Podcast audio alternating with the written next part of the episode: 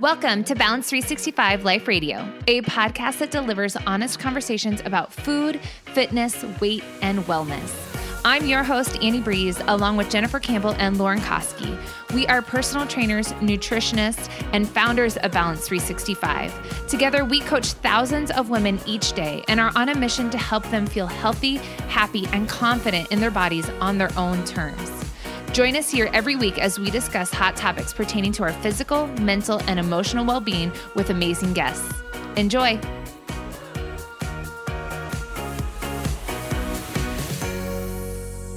Thanks for catching another episode of Balance 365 Life Radio. Gathering data and feedback about how we live our lives is more accessible than ever right now, thanks to activity trackers, sleep trackers, food trackers, and even scales. Statistically speaking, approximately one out of every three of you listening uses an app or a wearable device to track your food or your fitness. And full disclosure, I am recently the owner of a shiny new Apple Watch. On the surface, it would seem as if the more information we have about our lives and our bodies, the better, right? Well, it might just depend. On today's episode, Jen and I discuss how access to all this data and information affects us and when it can become problematic to our health. Enjoy. Jen, welcome to the show. How are you? Good. How are you? Good. It's kind of early where you're at. You have started a new work routine, haven't you? Yeah. So two days a week, I get up at five thirty, and I start work at six a.m. How how's that Which, going? Well, as we were just laughing about, I look like the crazy scientist off of Back to the Future on those mornings. But Especially because I'm still in my house coat. It is kind of nice because Lauren is three hours ahead of you. She's an hour ahead of me, and you're two hours behind me. So from a yeah, and honestly, it's nice. Yeah, this was just I don't know why I wasn't doing this years ago. Um, it just was a light bulb for me this summer as my childcare situation changed, and I thought, well, I'm going to have to get creative, and it just occurred to me that I can work earlier, and that would actually probably be better for us because, you know, I used to work I used to start work after I got my kids to school and and it felt like you and Lauren were halfway through your days already. Yeah, we and were. Just always felt very rushed and and now I'm starting at about the same time as you guys. And and and then I'm leaving earlier, right? So now I'm on Tuesday, Wednesday when I start really early, I'm picking my kids up from school and that's like the end of my day. And and you guys are done as well. You're you're moved on with your days and yeah it's i think it's working really good um we've moved on with our days slash still checking work incessantly from our yeah. phone I think, yeah, I think, um, just not at yeah, a desk. The, the only thing is that it's also like we can podcast earlier, right? Because it's always better to to record a podcast earlier in the day. Except I'm kind of rushing down to my computer now, so um, if we're starting a podcast at 6 a.m um like right on the nose i am just rushed i basically have time to get up get my coffee throw my house coat on and get down here and then we'll record several podcasts in a row so i'm sitting here looking like i do right now and it's like nine in the morning already. You, I'm like, okay, you, I need to take a break and go get dressed. You can take a break and get dressed just after we record this episode. Right. because yes. it's a re- this is a really important episode. This has actually been on our to talk about list for a while and that is when tracking whether it's food, fitness, body weight um, becomes problematic and the negative consequences or outcomes start to outweigh or overshadow any positive intention that you might have had when you began those behaviors or those methods or using those tools. Um, a recent study, I thought this was interesting, estimated that one in three people track their food or fitness using an app or a rare, rare, rare wearable device. That's clearly difficult for me to say. Um, and I know you and I both have uh, you have a Fitbit, correct? Yeah. Yep. And I just got an Apple Watch. Um, and it seems like everyone has a Fitbit and Apple Watch or uses MyFitnessPal or something similar. Um, and what we're talking about today could even be applicable to tracking your body weight. But so often it seems like we purchase these items, we engage in these behaviors like logging your food, tracking your macros, logging uh, your body weight, and we start with these with the best of intentions to help us right. support our uh, health and wellness goals. But on the flip side, compulsive tracking of our activity or our food or our body weight can have adverse effects, especially on our mental and emotional health. Um, and in researching this topic, I actually came across the term that has been coined because of this like phenomenon, this obsessive um, tracking tendencies as trackaholism. And it's been coined by some leaders in the wellness field as a term to describe the obsession or addiction that can accompany tracking. And we just wanted to talk about this because we, our last podcast we talked about uh, the kind of the downside of counting calories, why you should take counting calories with a grain of salt, but also to follow that up because if you did our powered bowl challenge with us, you know that we did include macros. We included calories. We do have people talk about their fitness wearables or body weight. And it's like, where's the line of, mm-hmm. you know, mm-hmm. I'm interested in these numbers and I want to keep an eye on this da- data or this information. I want to collect this information about myself versus, okay, now it's problematic. Right. And I just want to, before we dive into that, I just want to say that there's obviously nothing inherently wrong with fitness or food trackers in general. I mean, Jen and I both use them and have them in various ways. Um, but like I said, we do think it deserves a conversation to create awareness about where that line might be, um, where it becomes more negative than it is positive. Right. And it's, it's like what we always in are always talking about whether that's in our free private Facebook group or with our Balance 365ers in our paid private Facebook group. Um, it's not necessarily about the what we're doing, it's about the why we're doing it and how we're doing it that becomes um, the disordered uh, relationship, right? Right. And I think this is obviously going to vary from person to person. And we can't just throw blanket statements out like, these are bad, these are good, which is essentially what we did with the calorie counting. Like, we didn't say this is bad or this is good. It's just like, let's just have some awareness about how we're using it, why we're using it, um, and make sure that we're kind of staying mindful of that throughout the process because it can be a slippery slope, especially if you have a history of um, maybe some disordered uh, eating tendencies that like this could be kind of pandora's box for some people. And um, the uh, couple eating disorder uh, advocacy groups have even said that. They've even talked about that with the harmful side effect of you know posting calories on every restaurant menu mm-hmm. that that could be triggering for a lot of people. Just having that access to that information all the time can right. be harmful to some people. And again, that's on a person to person basis. So we're right, not saying- and it can be harmful and yet it can be helpful, right? Yes. Depending on the person. So it definitely deserves a conversation. Yeah. So the first thing that um and I I can attest to this um that the first imp- way these wearable devices are tracking our food or our macros is uh, can impact us is it can gamify our food and our fitness routine which if you know me you know that i am quite competitive. And um, it can mean competition with yourself um just you versus you but it can also mean competitions with others like friends or even strangers. And i know uh, there are ways to i just had lunch with a girlfriend and she told me that she gets a an alert every time her friend works out, her phone or her watch buzzes to say that, you know, Jen went to the gym. And if that were happening to me, eh, like I'm notorious for like one upping, like, oh, you can do that, I can do it better, and I can do right. it more.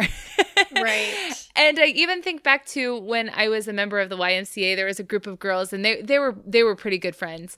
And they all wore Fitbits and they could see each other's steps on the Fitbit app. Can you do that still? Yeah, like, you can. Be friends with, yeah, you can. Yeah, I'm not friends with anybody, but um so I'm I'm different to you in that I'm not overly athletic um and I am also not competitive. So the sports I enjoy most Um, I snowboard, I climb. Um, I really like mountain biking. I've just started kind of getting into that.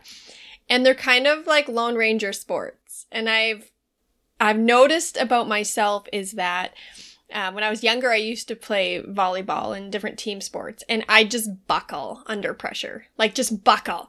And I, I just don't enjoy it. Like some might argue, oh, move into your discomfort and get over it. And I don't know, like, of course, that could be great, but I just don't enjoy it. And if I were to see, you know, if you and I shared that, Annie, sometimes I see, like, you work out far more than I do, or Lauren, as we've talked about on many podcasts. And sometimes when I see your workouts, you know, cross my feed from your Instagram profile, um, which is Annie Brees, if anybody wants to go follow her, I feel motivated to go work out. I'm like, Annie's doing it. You know, I'm going to go do it. That looks fun. Awesome. I bet that feels good.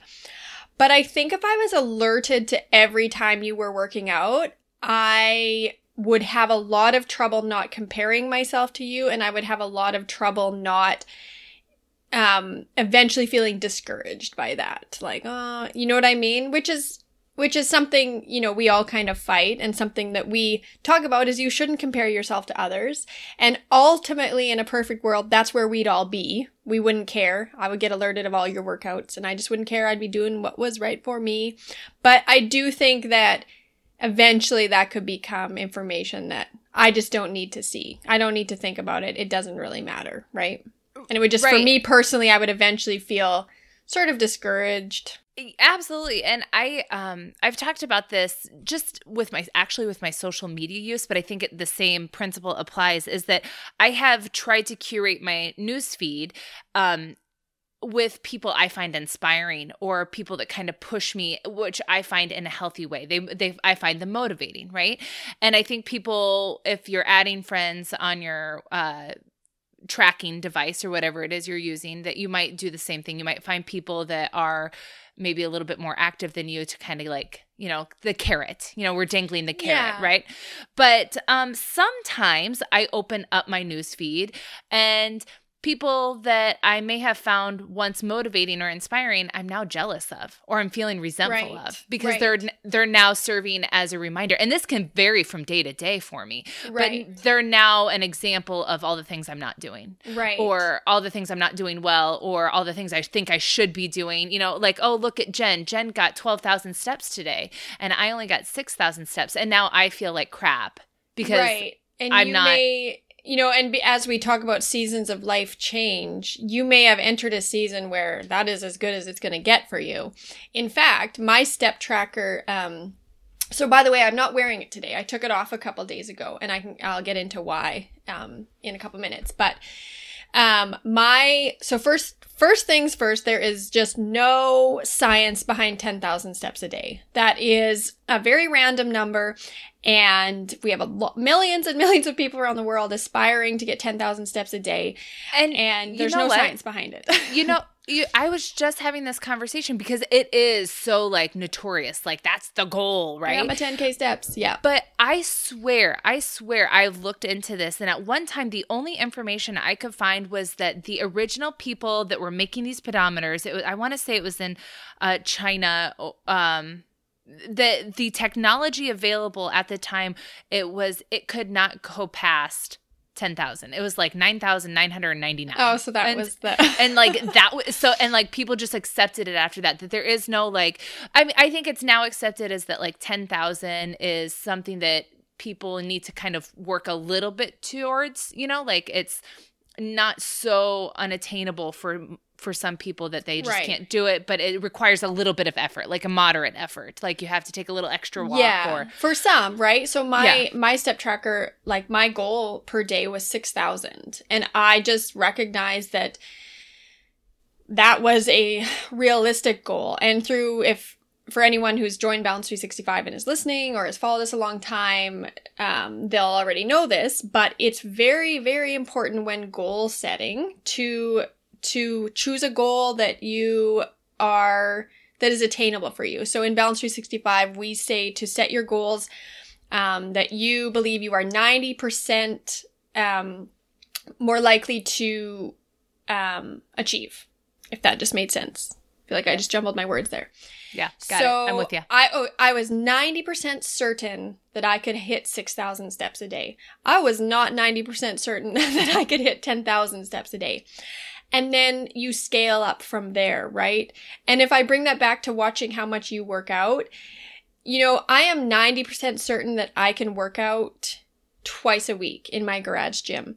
I am about 1% certain that I can work out five times a week. And so I think, I think surrounding yourself with people who have similar goals to you or goals that are just slightly um, more or higher or quote unquote better than you could be very healthy, right? Always kind of aspiring you to get to the next level.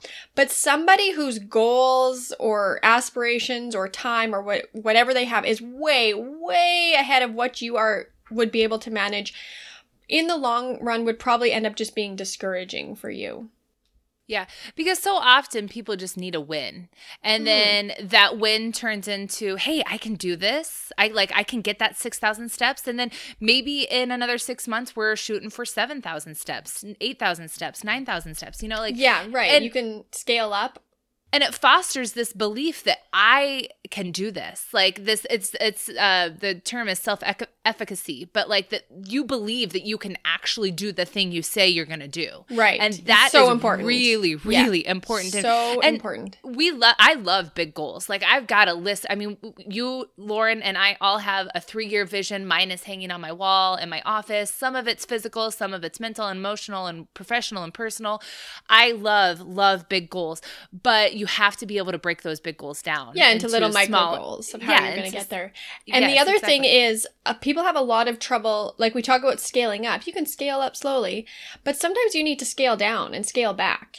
And I hear a lot of people say, uh, you know, in this season of life, I need to lower my expectations. And I'm like, hey, it's not lowering, it's changing. We don't need, you know what I mean? So it's rather th- just like, let's respin this as just a change. It's not lower, it's not Yeah. worse, it's not how we describe it matters Right. So just Yeah. change your expectations. So again, examples of that might be pregnancy, postpartum, some kind of family trauma, um, kids super involved in sports during certain months of the year.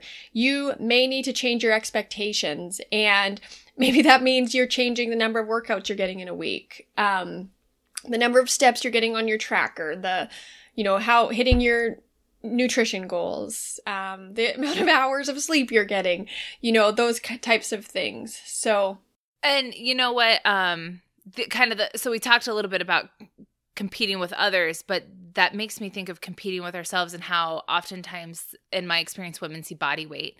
Um, that you have this like, you know, you have your lowest adult weight or whatever, and then that like somehow becomes the bar for which everything is measured against. Like you're you're 10 pounds from this, you're 15 pounds, and it's like a was that even reasonable or like realistic? Was that like were you that for five minutes? Were you that for five years? Like where does that number come from? Why does that matter? But like we do the same thing with you know even steps walked. Like oh this one day i walked 26000 steps and now it's like my pr and i have to like i'm Right, trying to constantly beat my pr like it's just you know like sometimes that's fun and it, you can you know some people again like we said this is very person person. Some people can have those kind of goals and they can have them in a part of their brain where it doesn't seem to bleed out and flow over into everything else.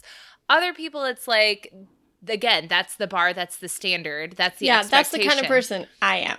yeah and that and then if they're not at that they feel discouraged they feel less than they feel like they're not enough they feel like they're failing and that's really not i mean that's not the case Yeah, Like, I should say that's who I used to be. I have really evolved um, over the years, and I really get it. I mean, sometimes I have that niggling, like, perfectionist, achiever side of me that wants to do better and better and better. Um, like, even back when I was in school, if I could get 99% on an exam, I would be like, what did I do wrong? Like, it really, do you know what I mean? Like, I just really have always judged myself, measured my worth with achievements, right? And I think a lot of people do. So, um, yeah, the weight thing is very interesting because first that would require you to have the belief that the lowest weight you can achieve is your best weight, which is really an idea that women, they just got to get out of their heads. They have Right. to. Right. Uh, you know, uh, I've shared this before, but my lowest adult body weight was, and I don't recommend this. This is not where I needed to be in my powerlifting career. This is not what my priority should have been, but was when I was cutting weight and I was severely dehydrated and starving. Like I was, I was trying Yeah. to cut weight for a meet, and that was my lowest body weight for adult body weight. But that's not like that is not realistic to, for me to walk around at that body weight forever and ever. Like that was like a lasted five minutes, a five minute period. Right. So we just had a Balance 365er talk about this and um so she's decided to track her fat loss progress in Balance 365. And what we tell women is you you track or don't track. It's up to you. And if you decide you do want to track um, because there's different ways of tracking, right? Like you can track your habits. Like, you know, you can track different things that have nothing to do with um, numbers. You can track your habits, how consistent you are. You can not track track that. If that gets too obsessive for you, you can journal daily and track how you feel and look back on the month of how do I feel with these changes I'm making.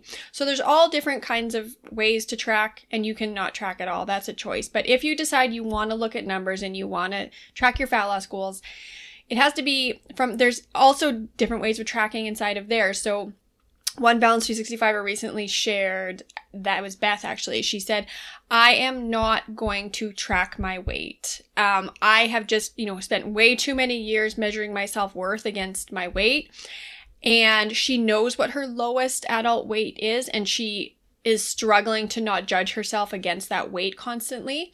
So she's decided to measure. So she'll measure her you know her bust her waist her hips and that's how she's decided she will track her fat loss because um, she said she has no baseline. She has no idea what her measurements are, were ever. So it's a really good. She, you know, she has no standard there, right. no judgments around it. That's the best place for her to track. So the problem is if you've if you've been like me and tracked absolutely everything in your life, and Annie, you recently did an Instagram post about this that I thought was so great. You talked about knowing your adult weight during various times of your life and really not having memories of you know lots of memories drift in and out and we don't even remember exactly different details of different situations whether it's having a baby or you know different pivotal times in our lives. But a lot of women can remember what they weighed during Yeah. those times I don't. I I specifically remember, you know, like my first day, college, uh, high school graduation, my wedding, what I weighed the morning I gave birth, and then you know what I weighed a few days after coming home from the hospital. And it's like, I yeah, I feel a little bit heartbroken for myself because I can't remember, you know, what we served at the menu at our wedding reception. I don't remember what my babies weighed when they were born, which could just be the chaos, but I remember my weight. Like right which to me really speaks to the importance that I placed on what I weighed. And that that was like, that really held, uh, clearly held a lot of value. That, you know, I don't remember uh, who all stood up with me at my wedding. I mean, I'd have to really, really think about like to name the seven girls or whatever it was. But I could tell you that I was 216 pounds that morning. You know, like it's just, it's just weird to me that that's my pri- that's those are the things that I memory. I it, it is not it's not uncommon definitely not No, no. uncommon And no, and as and in fact, from the response from that post, it's definitely not uncommon. I think there's a lot of women that uh, feel that way about their body weight, or you know, uh, people. If you're tracking your body composition, you remember that okay, when I did this XYZ for six months, I got down to this body fat, or right. um, when I, you know, during the summer when I was really exercising, I was burning this amount of calories during the day per my Apple Watch, or Mhm. I was getting this amount of steps, you know, on vacation, and now I'm only getting, you know, it's just, again, it just goes back to this like, we kind of make a game out of it. And games can be fun. Games can be like, there can be a healthy challenge aspect to Right. games, competing with yourself or competing with your other. But it's just important to stay mindful that, like, where does that slip into this is this is like now not fun Right. anymore. Your weight does not have to be your story, no. right? That's what we want people to know is No. that um, there's a lot more important things in life than uh, tracking our weight Or our steps or, or our macros. steps. yeah. And in fact, uh, one of the food bloggers I follow just posted a little meme and she says there's more thing more interesting things to you than your deadlifts and your diet. right. Which via social media, you would never know that. no, I like talking about deadlifts though. Right. well, it is. It's more your life than I thought. Look, if you zoom out on my social media feed, I really think a lot about posting on social media in a way that portrays what my actual life is like. And Yeah. look, I'm sitting here going, currently I'm working out twice a week. And my cardio is, you know, happening during my workout and when I am out walking with my kids or biking or whatever. I'm not doing any like intentional cardio right now. I'm not going for runs or or whatever. And if you were to zoom out on my Instagram feed, I hope that the amount of hours per day that I have is portrayed in my Instagram feed. That if I have, you know, 10 posts over a one week period, one of them might be about working out because that is how much my life revolves around working out, which is Yeah. basically not at all. So, and I think via social media, what is portrayed by many people is it looks like they work out and cook food and eat food 24 7. And it is portrayed that you have to be thinking about and doing those things 24 7 in order to, you know, meet any of your goals or whatever. And that simply Not isn't the true. case. Right. No, absolutely. Uh, okay, moving into the second reason, and this is really the end all be all for me. Like, this is uh, quite all encompassing. But if you're tracking, again, your food, tracking your food, tracking your body weight, tracking your fitness, if it sparks feelings of anxiety, guilt, shame, or fear, it might not be serving you in a positive way anymore. And again, in researching this topic, I came across this um, a general practitioner in France. His name is Jorge Kahn. I hope I'm pronouncing that correctly. Um, he has done some digging on the effects of wearable trackers in particular. And he noted that unless people are suffering from chronic illness requiring constant monitoring, such as diabetes, the particular pra- their practice of continuous tracking tends to increase patient anxiety. And I wouldn't be surprised if we find more of this information coming out as they become more popular and we Right. wear them more and we study them more. Because again eh, you know again people see it seems as though people start to wear these with good intentions. And then all of a sudden it's like one day you feel like you wake up and it's like oh my gosh i'm not wearing my fitbit. Oh my gosh i'm not wearing my apple watch. I i don't have access to my phone to log my meal right now. And you notice this like you're feeling anxious. You're feeling or you're feeling guilty if you didn't hit your steps or if you overate and your calories are over than you know what some app says you should do. Or um, something that's really common is that you have you know what we call separation anxiety. And when you don't wear your fitness tracker or you don't have access to your app to log your food, you feel like your workouts or your movement just don't count. Or that if you don't log your food, your meal, that you're somehow failing, you're breaking your rules, you're falling off the plan. And I think again, this can this can manifest differently from person to person what that looks like. But I just think it's really important that you stay aware of um, you know, I notice on the Apple Watch it has like streaks, you know? Right. Uh, like if you hit your activity goal for so many days, it's like the pressure to not build a streak once that streak gets like, okay, 7, 10, 30 days, 40 days, it's like, holy you don't crap. want to miss even one day, right? no. And then you find yourself at 11:50 at night marching in your room because you don't want to break your streak. Like some Right. people it might not be an issue. Other people it might be a little overboard. It might be a little unhealthy. And that's only something that the listener themselves can answer. Yeah, so I five years ago things were so was it five years ago? It was just over five years ago now. Um, things had gotten so bad and so disordered for me. I couldn't even track the weight I was lifting anymore. In fact, I ended up taking a huge, big, long break from weightlifting. It was like my brain was always looking for places I could judge myself in. So even once I realized this macro counting is BS, I can't do this anymore. It's too consuming. Then all of a sudden, my brain started focusing in on the weight I was lifting. Um, and then I would find myself feeling discouraged when that weight wasn't, you know, always increasing or whatever. And um, I just had to take a break altogether from numbers. And I've shared this a couple times now, but I didn't weigh myself for about three years after I quit dieting. I took a break from lifting weights for almost 18 months. I mean, I was still moving my body in different ways, but I just, I just needed to walk away from it all for quite a while. And even just thinking about the tracking, like fitness trackers were on the rise. I remember when they were on the rise.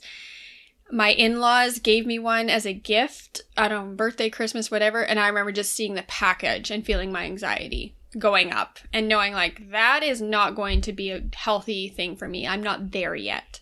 Right. Um, and really, what it comes down to, I think, for people who use it healthfully and people who um, it becomes an unhealthy tool. It is are you using it to judge yourself or do you see it as just data?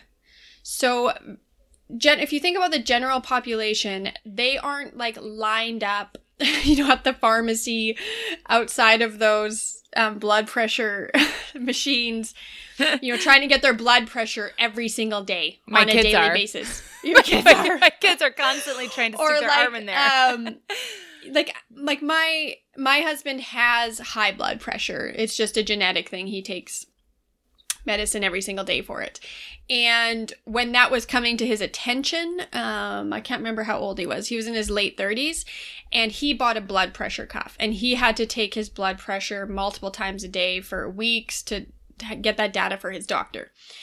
And you know, so it's like it's kind of goes back to what that doctor was talking about in that in that study you just referenced. There's people with health conditions who need that data.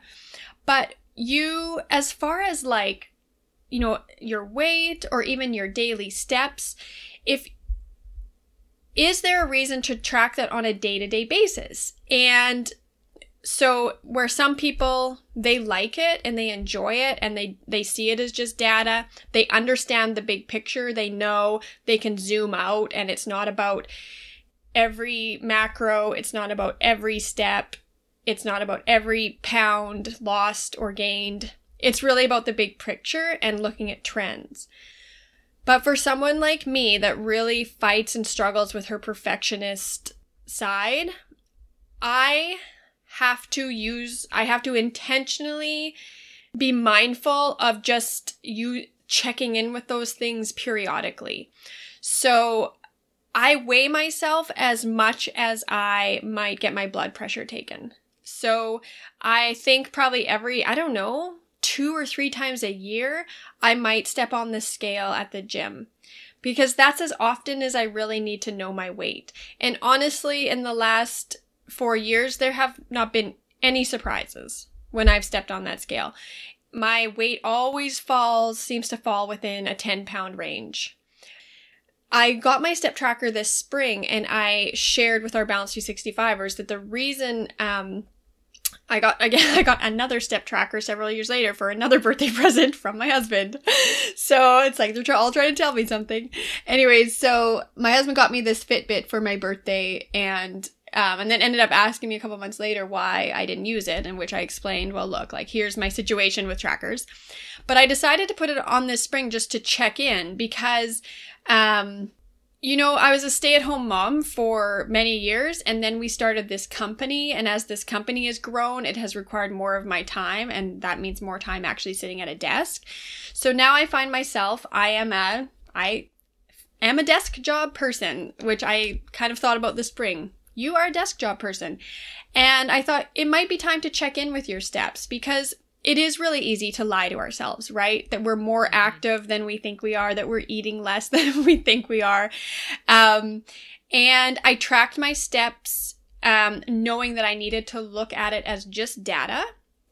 I needed to spend a couple days just looking at my usual patterns, not judging myself, not aspiring to anything, you know, any kind of greatness. Just get your baseline. Where are you at? And on days that I was working at home, so if I had like six to eight hours sitting at a desk, my steps were under 2000 a day, which I thought was like crazy low. But when you work from home and you're not even walking from your car to your office or going to use the, you know, company bathroom or, you know, walking to the staff room for lunch, when you work at home, you know, you don't move very much. And, and that's what I learned. And I think I had kind of been lying to myself that I moved a lot more than I thought. And so that's when the data was very healthy for me. Like I needed that data and I needed that to give myself a little kick to get moving, right? So now, now I kind of know I don't need to obsess over the amount of steps that I te- take each day, but how I can take that data I can say, wow, on days when I'm working, I get very little steps unless I'm very intentional about getting more. So those are the days I might make a real effort to walk my kids to school, walk to pick them up, take a walk after dinner. Um, and the other thing I learned from doing that is that it actually doesn't take much to significantly increase your steps. Like a half an hour walk after dinner, you know, that can get me an extra like three, four, five thousand steps, right? And so mm-hmm. it's just knowing that it's not something that's totally unattainable. Like a half an hour walk can actually really, really, you know, triple, quadruple my steps in a day. Um, I hear about people getting 12,000, 16,000, 20,000 steps in a day. And I'm like, are you just walking all day long? Because I couldn't do that. Hence my goal of getting 6,000 steps a day, which is attainable for me with just a little bit of effort. Um, but why I was saying earlier, I, I took my Fitbit off a couple days ago because I was walking um, down to the school. It was my second trip to the school that day. We live not too far from our school, and one of my sons had forgotten their lunch, so I had to, you know, second trip down for the day. And I remember thinking, um, this is gonna be sweet. I'm gonna have so many steps. and then I realized I forgot to wear my Fitbit that morning, and I was like, damn it. It doesn't count. it doesn't count. And then that was just a clue for me like, whoa, whoa, whoa. Like, okay, Jen, like this is getting a bit much and I'm going to stay on top of this and I'm going to take a little break from my Fitbit. Um, and you know, you don't need to know your steps every single day all the time. So I've taken a I've taken a couple days off and I don't know how long I'll take off, but um, I think I'm just my step tracker for me is like it's going to be a tool like the scale can be a tool, like a blood pressure cuff can be a tool, in that I'm just, I'm going to have those accessible to me when I feel I need a check in, when I need a reality check.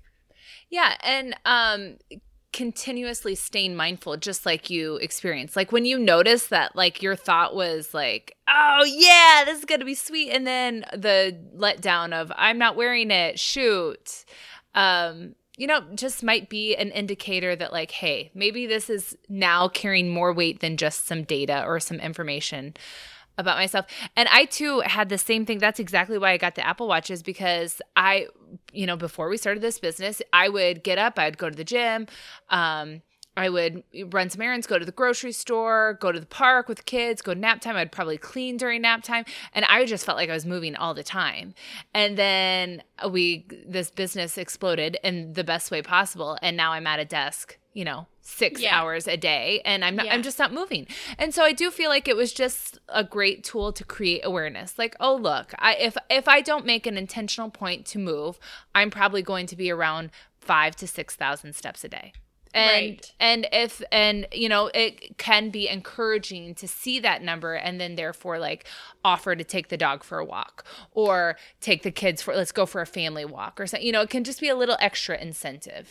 Yeah the other thing is to just know that as you collect that data you don't necessarily have to do anything with it. And that's the thing about data collection. So you know, when I collect data and I see that on my work at home days, if I don't leave the house and I'm getting like 2,000 steps a day, I don't necessarily have to do anything with that. And that's part of the not judging yourself. It's just a chance for you to say, you know, and let's add that into weighing yourself or tracking your sleep or tracking your calories or whatever you are tracking.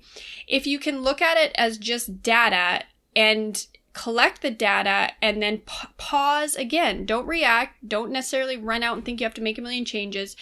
It's just a chance to look and say, how off is this, you know, than what I thought?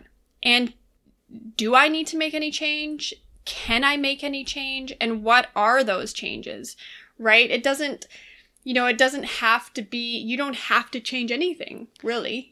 Or does it have to be a reflection of your worth or your oh, effort oh, yes, or your totally. value or, you know, how pretty you are or how smart you are? Like, it doesn't, it's just a number. It's just it's just a number. It's just a number.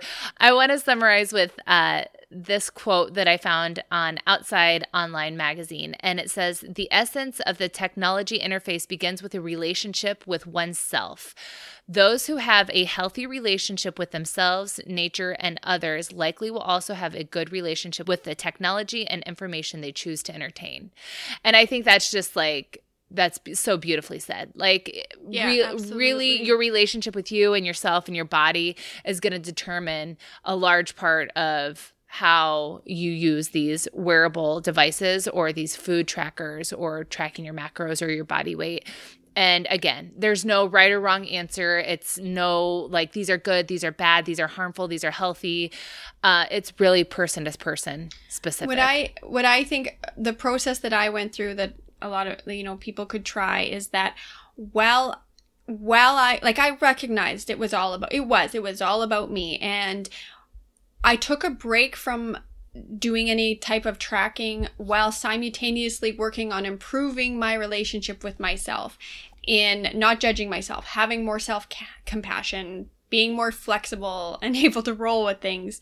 Um, and you know all, all coming down to self-acceptance right and so but what i realized why i weighed myself after three years is that you know if you are going to sit here and say it's just a number it doesn't mean anything then you shouldn't have to avoid it right? That's just that's just avoidance. That's just hiding. And i thought the real test for me in the improvement of myself is actually facing these things that have been triggering for me in the past and choosing to feel differently about it.